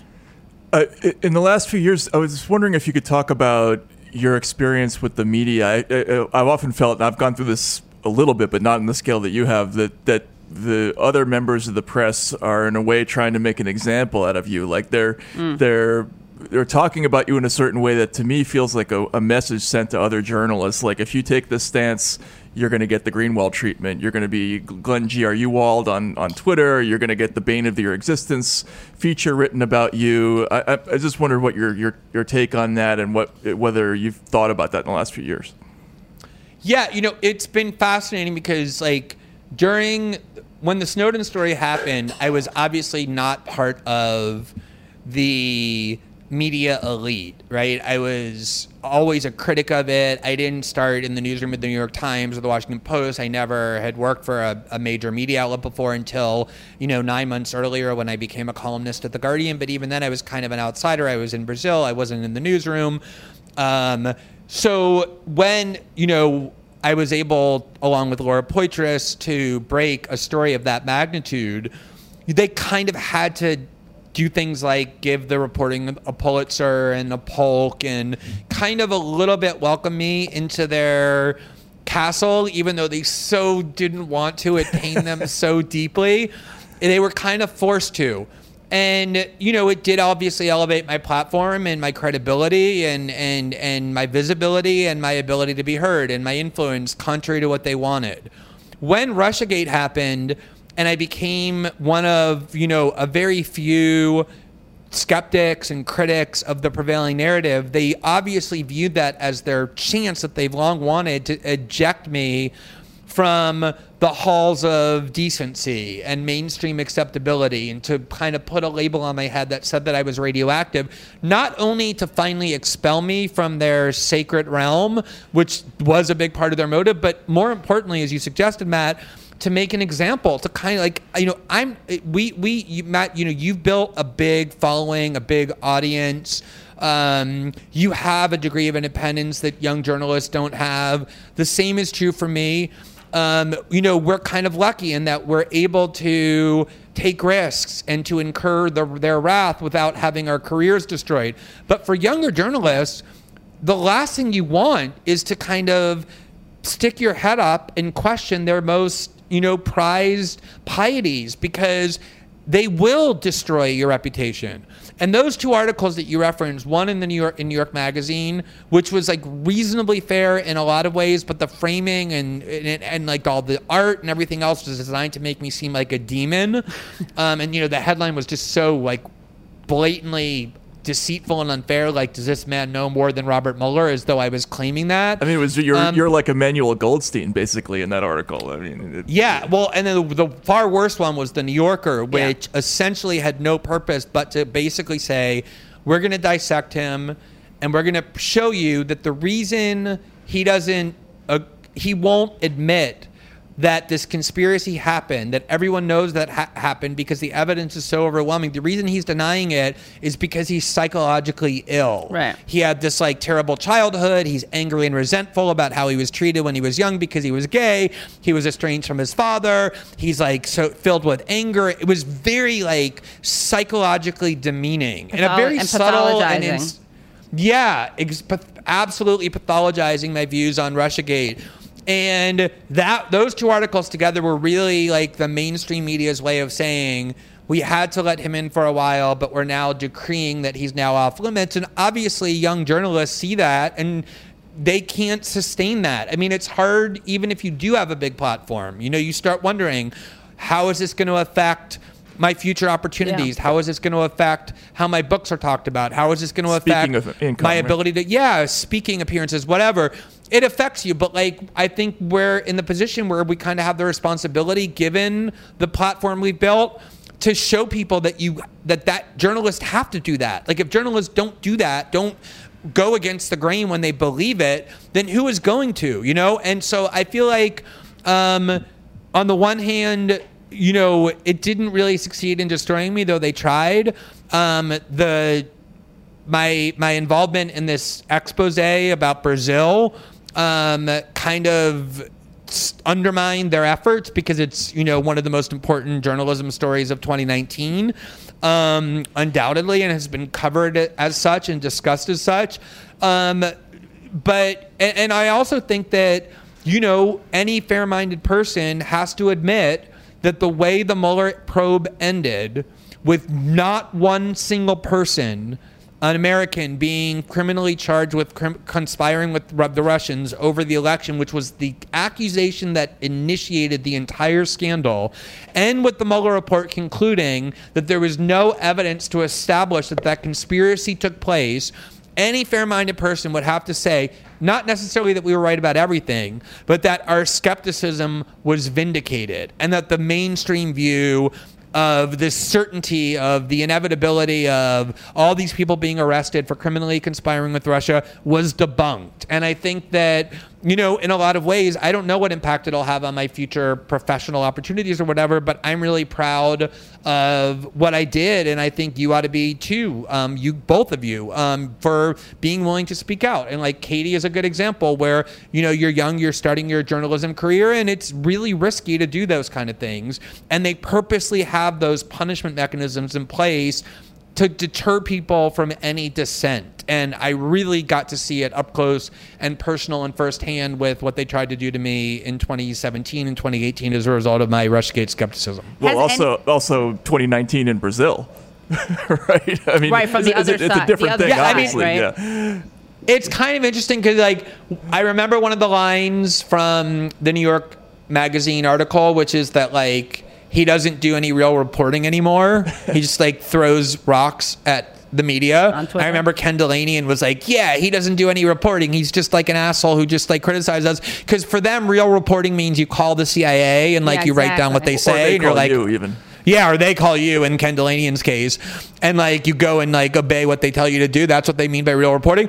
But the fact that like you know, New York Times, The Washington Post, AP, The Guardian, all covered this journalistic expose, this series of articles that we did that Yeah. provoked threats and dangers and attacks as one of the most important journalism stories of the year, which it clearly was because of the importance of Brazil with the Amazon, with Bolsonaro. Um, you know, kind of destroyed that ability to destroy me because everybody had to acknowledge that this was real journalism in every sense of the word. Has anyone apologized to either of you, or if not apologized, like acknowledge that you were right about certain things? Anyone who w- really Not went after I you? I no, I mean, uh, Matt, I, like, have you had that? I don't No. like. I think that you know, once people, I think the hardest thing to do is when you're really invested in something. If you really believe in something, if you really form a conviction about it, to admit that it was wrong all along. Right. And I'm sure there are people who would hear me say that and would say, "Oh my God, that's such projection." He's the one who got invested in this skepticism about RussiaGate, and ultimately got proven true. But the reality is, no matter what else is true, that no one was charged with criminally conspiring with Russia over the election, and the Mueller report concluded that there was no evidence to establish that conspiracy took place, which was the crux of the entire debate all along, and any honest person would admit that. So I don't need apologies. I am very comfortable looking at myself in the mirror as a result of, of what happened, and I hope you guys are too. And, and, and We're very comfortable looking at you in a mirror. but um, Thank you, Katie. There, there has been some softening, though. I mean, like you look at the Erik Wemple series recently in the Washington Post, and he's, you know, that I, I'm actually surprised by how aggressive those stories were. You know, about about Rachel and about some of the looking back at the Russia reporting. Did that surprise you? I didn't think that the Post would, would run something. You like know, it's so ironic that you bring that up because one of the things that I didn't actually agree with you in your book about was you essentially predicted. I don't know when that book was finished, but I assume it was Hate like er- much earlier in 2019. Yeah, Hate Inc. That they were going to turn Rush, Rachel Maddow into their Judy Miller. Basically, like we're going to pretend that this is just one person who like went over the line and was journalistically reckless while the rest of the media you know essentially was very responsible. And that's been like margaret sullivan's theme. Right. you know like oh the cable news personalities aren't really journalists. Like the serious reporters at the new york times and the washington post got it right. Trying to like isolate her was your prediction. And i thought like you know what? I think rachel maddow is too valuable of an asset and too popular for that to happen. But I think you actually turned out to be right. That Erik Wemple column was very aggressive in repudiating what she did, and that did surprise me. But I also felt like it was kind of a fulfillment of your expectation that they were going to try and isolate her and scapegoat her as a means of saving themselves. I think you're right, though. It's not going to go to the degree that the Judy Miller thing went. I mean, it, it- she her might she might get some Lock criticism, but it's not going to be, you know, exile. Yeah, I mean, like, yeah, like uh, you can replace, you know, a faceless front page national security reporter much more easily than you can replace a valuable, famous cable news, you know, face that Rachel is. She's worth hundreds of millions of dollars to Comcast, as evidenced by her $10 million a year contract. And you don't just throw that away the way you could throw away a Judy Miller and just put someone in her place who will do the same thing. Can you summarize th- the major bombshell reporting that The Intercept did on Bolsonaro, the effect of it, and also on Lula? In 30 yeah seconds? so uh, yeah so essentially you know the biggest political presence in brazil since 2014 has been this anti-corruption probe called car wash that has resulted in the imprisonment of dozens of business leaders, billionaires, oligarchs, political leaders from multiple parties. And the biggest head on the pike was the former two term, highly popular president Lula da Silva. Um, and the judge who oversaw that process and who endorsed all kinds of highly controversial practices that had never been previously used in Brazil, Sergio Moro, after he found Lula guilty on very dubious charges and then sentenced him to a decade in prison, which resulted in Lula's not being able to run for president in 2018 at a time when all polls showed that he would win if he were to run, including beating Bolsonaro by a substantial amount. The judge who removed Lula from the race by finding him guilty, which paved the way for Bolsonaro to win, then accepted a position as basically the highest ranking member of Bolsonaro's government, as a very powerful minister of justice and public security, where all the powers of law enforcement, surveillance, and investigation were consolidated under him. And our source hacked into the telephones of the prosecutors and as they were communicating with the judge for years worth of communications. It's an archive that he gave us that is bigger than the Snowden archive. And we were able to show that there was just systemic corruption on the part of these prosecutors who were idealized and turned into heroes, as well as Sergio Moro, who's probably the most popular uh, and powerful person in Brazil. Um, and it eventually led to the freeing of Lula um, as well as dozens of other prisoners. It's going to lead to the disciplining and removal of the head prosecutor. Um, and it really destabilized the Bolsonaro government because of how critical Sergio Moro is to that government. Can you talk about um, the situation in Brazil and how you kind of experienced it personally? You mentioned about how there have been so many threats against you. You were also like someone hit you um, on radio. I mean, there was video footage of them hitting you while you were on the radio. Você é covarde, Augusto Nunes. Você é um covarde. Que isso? É isso, calma, calma. Parou, parou, parou. Que isso? É isso aí. Peraí, peraí, calma, calma. Eu te mostro quem tem coragem. Não, aí não. Eu te mostro quem tem. Peraí, vamos cortar. Cabide, pode cortar, vamos tocar uma música aqui. Não tem- Um, which of course, It was like reported as a fight. it was a, like a yeah. fist fight broke out. Like it was the Yeah. what, the worst both sizing of, uh, I've seen in a while. Um, and also how your role as like how fatherhood has changed or not changed, I guess, the way you experience politics and your own personal decisions, especially in terms of the danger in living in Brazil. Well, it's interesting. I think one of the things that people don't realize about Bolsonaro, like when they constantly compare him to Trump or to like the far right leaders of Western Europe, like Marine Le Pen or Nigel Farage or those kind of people, is he's actually much different in a lot of different ways. He's really more of a throwback to this Cold War Yeah. right wing authoritarian who's obsessed with murdering communists. Right. And But torturing also- them. And torturing them.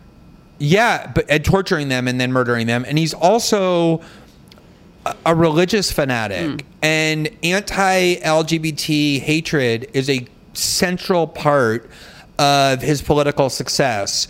Because Brazil is a very religious country. It's the largest Catholic country in the world, but it's much more um, fanatical in a religious sense because of the growing evangelical movement that has really taken over large swaths of Brazilian politics. And Bolsonaro's um, success in demagoguing LGBT equality, he, you know, basically convinced a large percentage of the population that public schools are now geared toward teaching children about homosexuality in order to convert them so that gay teachers can fuck their young children, which is, you know, like playing with the most dangerous primal fears and Right. instincts that people have.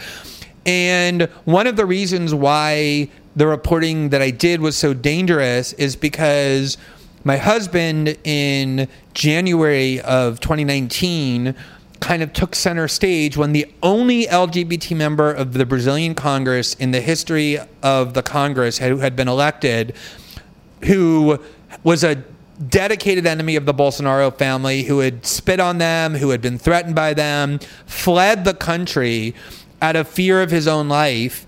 And David because he ran for Congress and became the alternate automatically by law took that seat. So it was like one LGBT member of Congress fled the country in fear of his own life. Bolsonaro that day posted great day, like celebrating the fact that he fled. And then David took his seat, elevated us as a gay couple into this like really bright spotlight at exactly the moment that Bolsonaro assumed the presidency and his spawns, the sons, like the like Saddam Hussein's sons, like elevated themselves greatly in their own power. Like one got elected to the Senate, the other one got the biggest vote in the history of the Congress. So the Bolsonaro family assumed great power, and David and I became probably the most visible LGBT couple even before this reporting began. And then once we started publishing these leaked conversations, so much of the attacks were anti-gay in nature and and not just anti-gay but you know dragging our kids into the spotlight and it's interesting that you mentioned like my new experience of being a father we adopted you know two young boys in 2017 when bolsonaro threatened to imprison me explicitly he also in the same press conference claimed that David and I had married fraudulently and had adopted two Brazilian boys, and he emphasized boys. Um, fraudulently in order for me to avoid being deported because under deportation law if you're married to a brazilian citizen or you've adopted or are the parent of two of brazilian children you can't be deported so he dragged our family into it said our family was essentially a fraud he called Anchor us family. tricksters yeah and then the right wing host who attacked me physically, the reason why that was such a tense interview was because six weeks before I appeared on that right wing radio program, which by the way, you know, I also do that in Brazil. It's like a Right. very popular right wing radio and YouTube TV program. I appeared on there six weeks earlier. That pro Bolsonaro journalist had gone on his own program and said that a judge should investigate whether David and I are properly caring for our children, essentially saying that there's a possibility that our children should be taken away from us, put back into the orphanage from which we adopted them. And one of the reasons why I was so animated and so angry sitting next to him was because this paternal instinct that I honestly didn't know that I had kicked in. And it was like I was sitting next to the person who was essentially calling for our children to be taken away from us and returned to an orphanage. And when I called him a coward for using our children that way and for refusing to say the same thing about his coworkers or his bosses, where both couples, you know, the the the the, the, the, people in the in, in, in the couple both work um, whether they should have their children taken away out of you know concern that they're not properly caring for their children. He only said it about us. Um, that's when he physically assaulted me, and it wasn't just that he physically assaulted me, but Bolsonaro's sons, his guru, many members of his party went on Twitter and celebrated the fact that I was, you know, slapped in the face. They said next time it should be done with the closed fist or the violence should be worse. So there's a lot of political violence in the air in Brazil. It's a very dangerous political movement. And there's just no one that would dispute that the reporting we did was by far the biggest threat to that government in 2019. And I became the public face of it along with David. And the fact that we were an openly are an openly LGBT couple with two children, kind of a living embodiment of the pr- sort of the proof that their uh, attempt to stigmatize and demonize what it means to live an LGBT life, trying to convince LGBT youth that their futures are going to be filled with solitude and disease and unhappiness. We're kind of proof that that's a lie. It just stimulated so much more hatred and made it more primal and violent. Um, I haven't left my house since June without armed guards and an armored vehicle, nor has David. Um, you know, we had to drastically enhance the security measures in our own house. Our kids are very aware of that. It radically changed our lives in every conceivable way. Um, but that's what it means to do actual resistance against a fascist Right. government. How do your kids have you ever have you heard them like describing you and, and David's roles and, and describing the political situation? Have you ever heard them doing that or do they talk about it with you? Like, uh, do you have any sense of how they understand what's happening? Yeah, I mean, you know, it's amazing. Like kids who grow up without parents, as ours did, um, develop faculties and skills that I never had when I was their age because I relied on my mother and father to protect me and to monitor the world for dangers and to teach me about what was going on. Kids who grow up without parents have to develop these. It's kind of like, you know, if someone's blind, their Right. hearing becomes enhanced obviously it's a tragic thing for kids to grow up without parents but there is this kind of i don't want to call it a benefit but like a result they develop capacities that other kids don't have and so our kids are like incredibly perceptive and they just fit so perfectly into our lives they're very charismatic they're very charming they're very smart They like Um, dogs. yeah, they like they were a little wary of the uh, some of the dogs at first, but they even love the dogs now.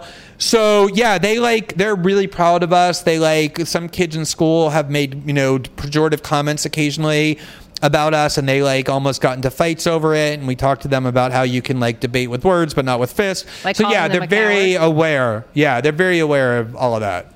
One thing I wanted to ask you about, I mean, you're, you're going through something that very few journalists in the United States ever have to experience, you know, sort of immediate, at least the ones who work entirely within the country. What do you think living overseas and in that kind of environment uh, has done in terms of your perspective on reporting on the United States? Do you think it's enhanced it in a way, or what, what do you think the experience of living abroad has done for you?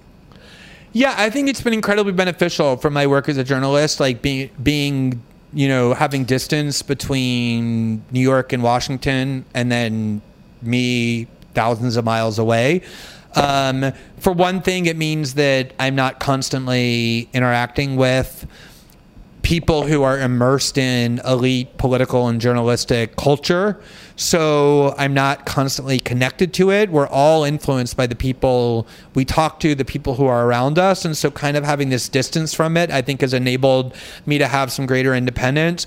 It also gives you a different perspective. I mean, I remember after living in Brazil for two or three years, I just woke up one day. I don't know why this insight came to me, but I just like realized it seems kind of banal, but at the time it seemed like a, an epiphany.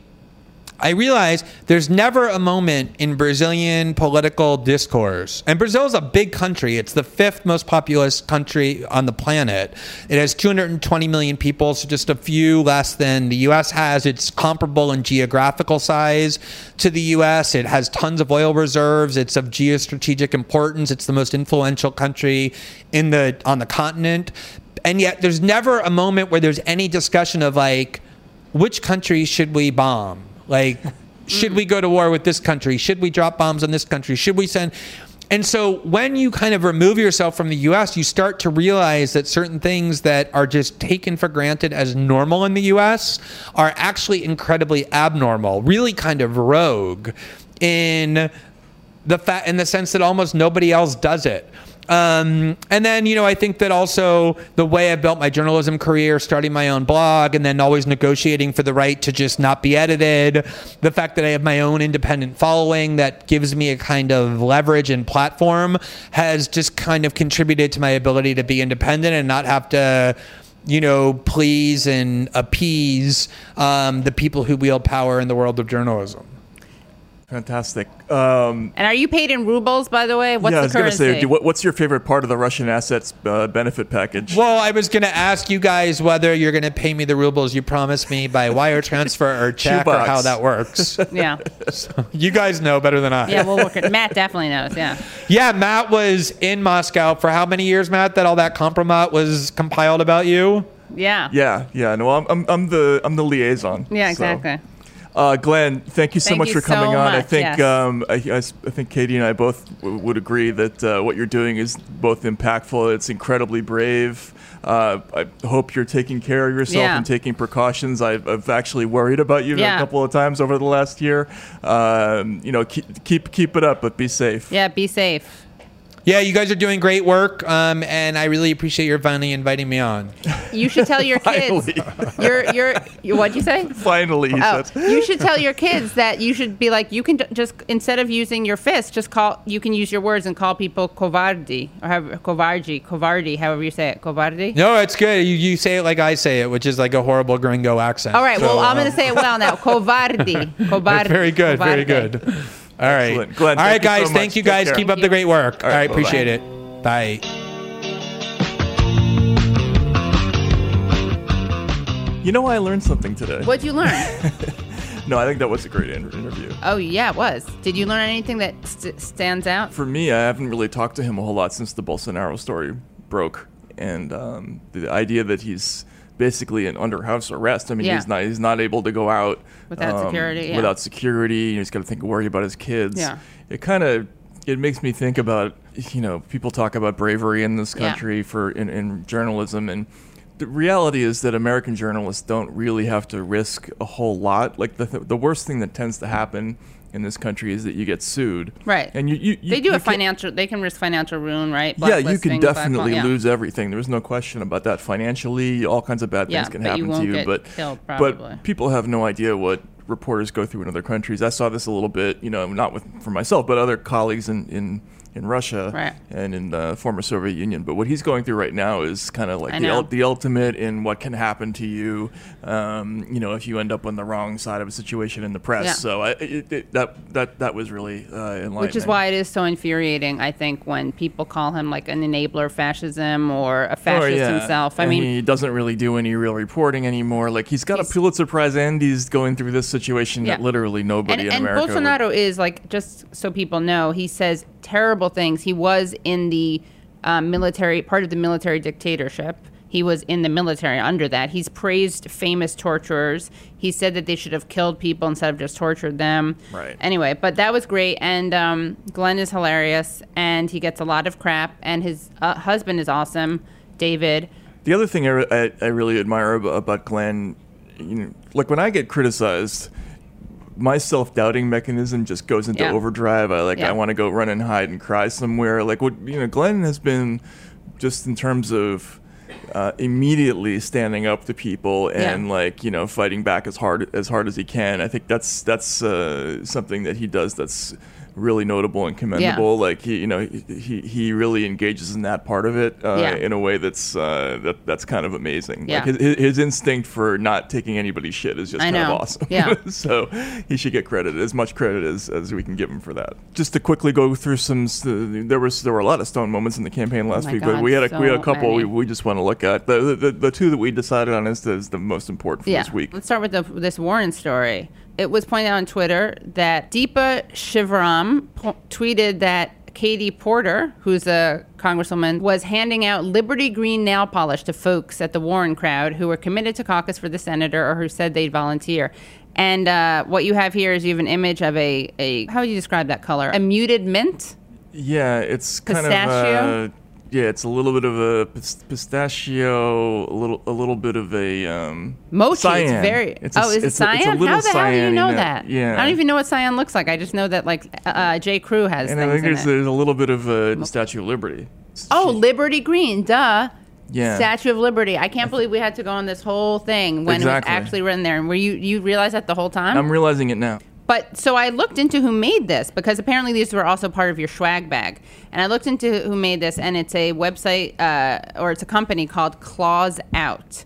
And what happened is apparently uh, Katie Porter, the congresswoman, uh, wanted them to design a, a nail polish for Warren, which they did. But they actually have a shade called "She Has a Plan for That Nail Polish." I didn't the- hear the- that. Yeah, it's called "She Has a Plan for That," and um, it's metallic ocean blue. But the long and the short of it is that the Elizabeth Warren, the claw, claws out is the Elizabeth Warren nail, nail, polish. polish. which well, um, she has a plan for that, and she has a plan for that. I like yeah. I like the green, the one. I would and take look, the Liberty. there's a lot of there's a lot of loony merch. Um, I don't know if claws out is a message that right. is going to attract a lot well, of new just, voters. I, but I like them, and uh, I mean they're maybe, just such a. yeah. Guess where they're from? Guess where they're based? San Francisco, No, but close. uh, San Mateo, Portland. Port. Okay, all right, yeah. Yeah. Anyway, all right. Well, that that happened. Uh, another great video. Uh, Do you want to introduce this? Uh, It's just a video put out that that I guess um, Jill Biden had tweeted.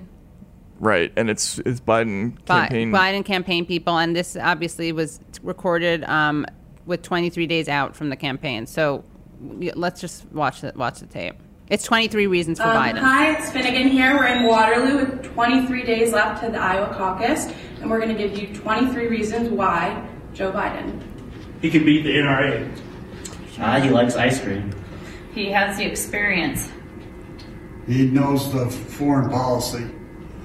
He wants to protect and expand on the Affordable Care Act. He can restore. He can restore the soul of this nation.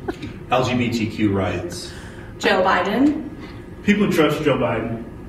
Uh, he stands up for working class values. he's an incredible person all around. He's got the experience as an age. A lot of them don't like that, but we need that today. He's an incredibly genuine man. He's going to get us back into the Paris Climate Accord. He has empathy. Climate was mine, so I'm going to reiterate that. Climate change. he commands respect on the world stage. Ooh, uh, he uh, knows how to be a strong leader uh, and lets other world leaders know who he is. I'm going to do gun reform. He can start today and take over and be the one to start today. We don't have to have somebody go in there or be in there that has to learn it. He knows it.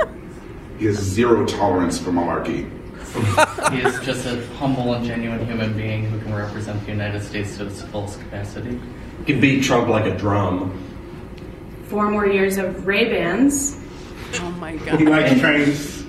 We're good. Joe Biden. Stop. Oh my god. So first of all, this woman at the at the end, what two of them are standing this with their hands in front of them.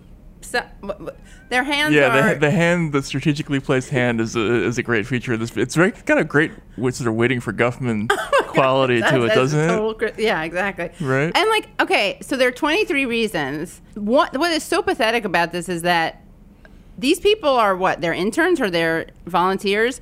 They're representing the Biden campaign, and one of them says they, they should have coordinated or they should have come up with it ahead of time. They're struggling to come up with reasons. Yeah, uh, and when he says the Paris climate accords, then the woman in the center is like, the young woman in the center is like, well, I was going to mention climate, so I'm going to stick to that one.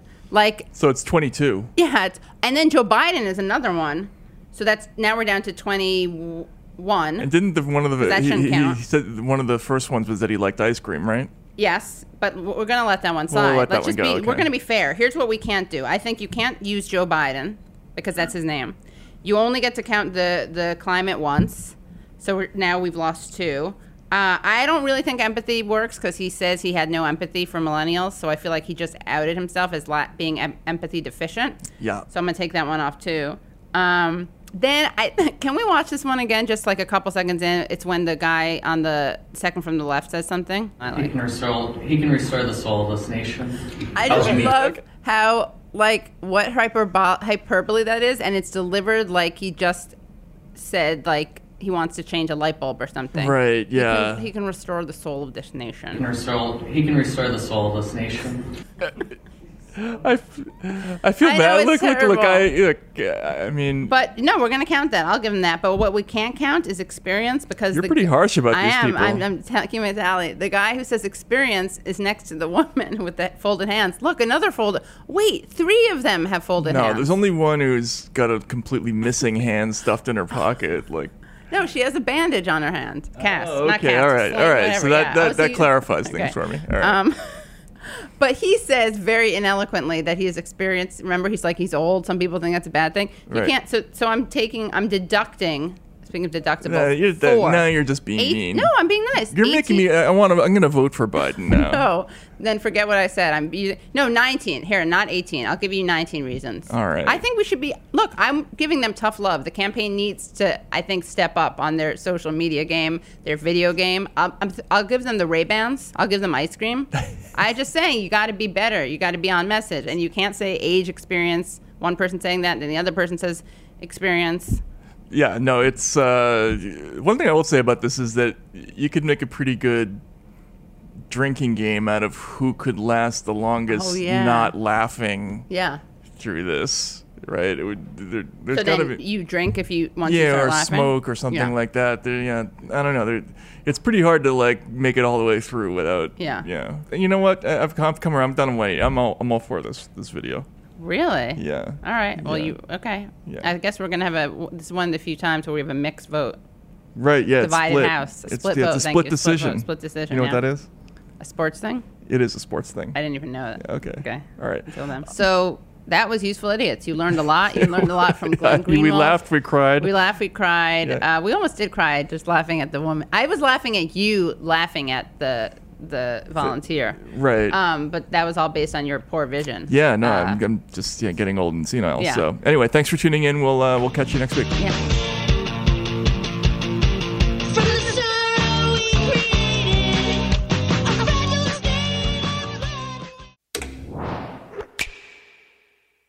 Bigger Pockets portfolio of podcasts are worthy of your investment. We're having a real conversation as real real estate investors. New episodes available every day. It's important to buy where it makes money and not necessarily where you want to travel to. Bigger Pockets, On the Market, Rookie Real Estate, or Money Podcast. The purpose of flipping is to create more cash so then you can reinvest into other types of properties. The Bigger Pockets Podcast on YouTube or wherever you listen.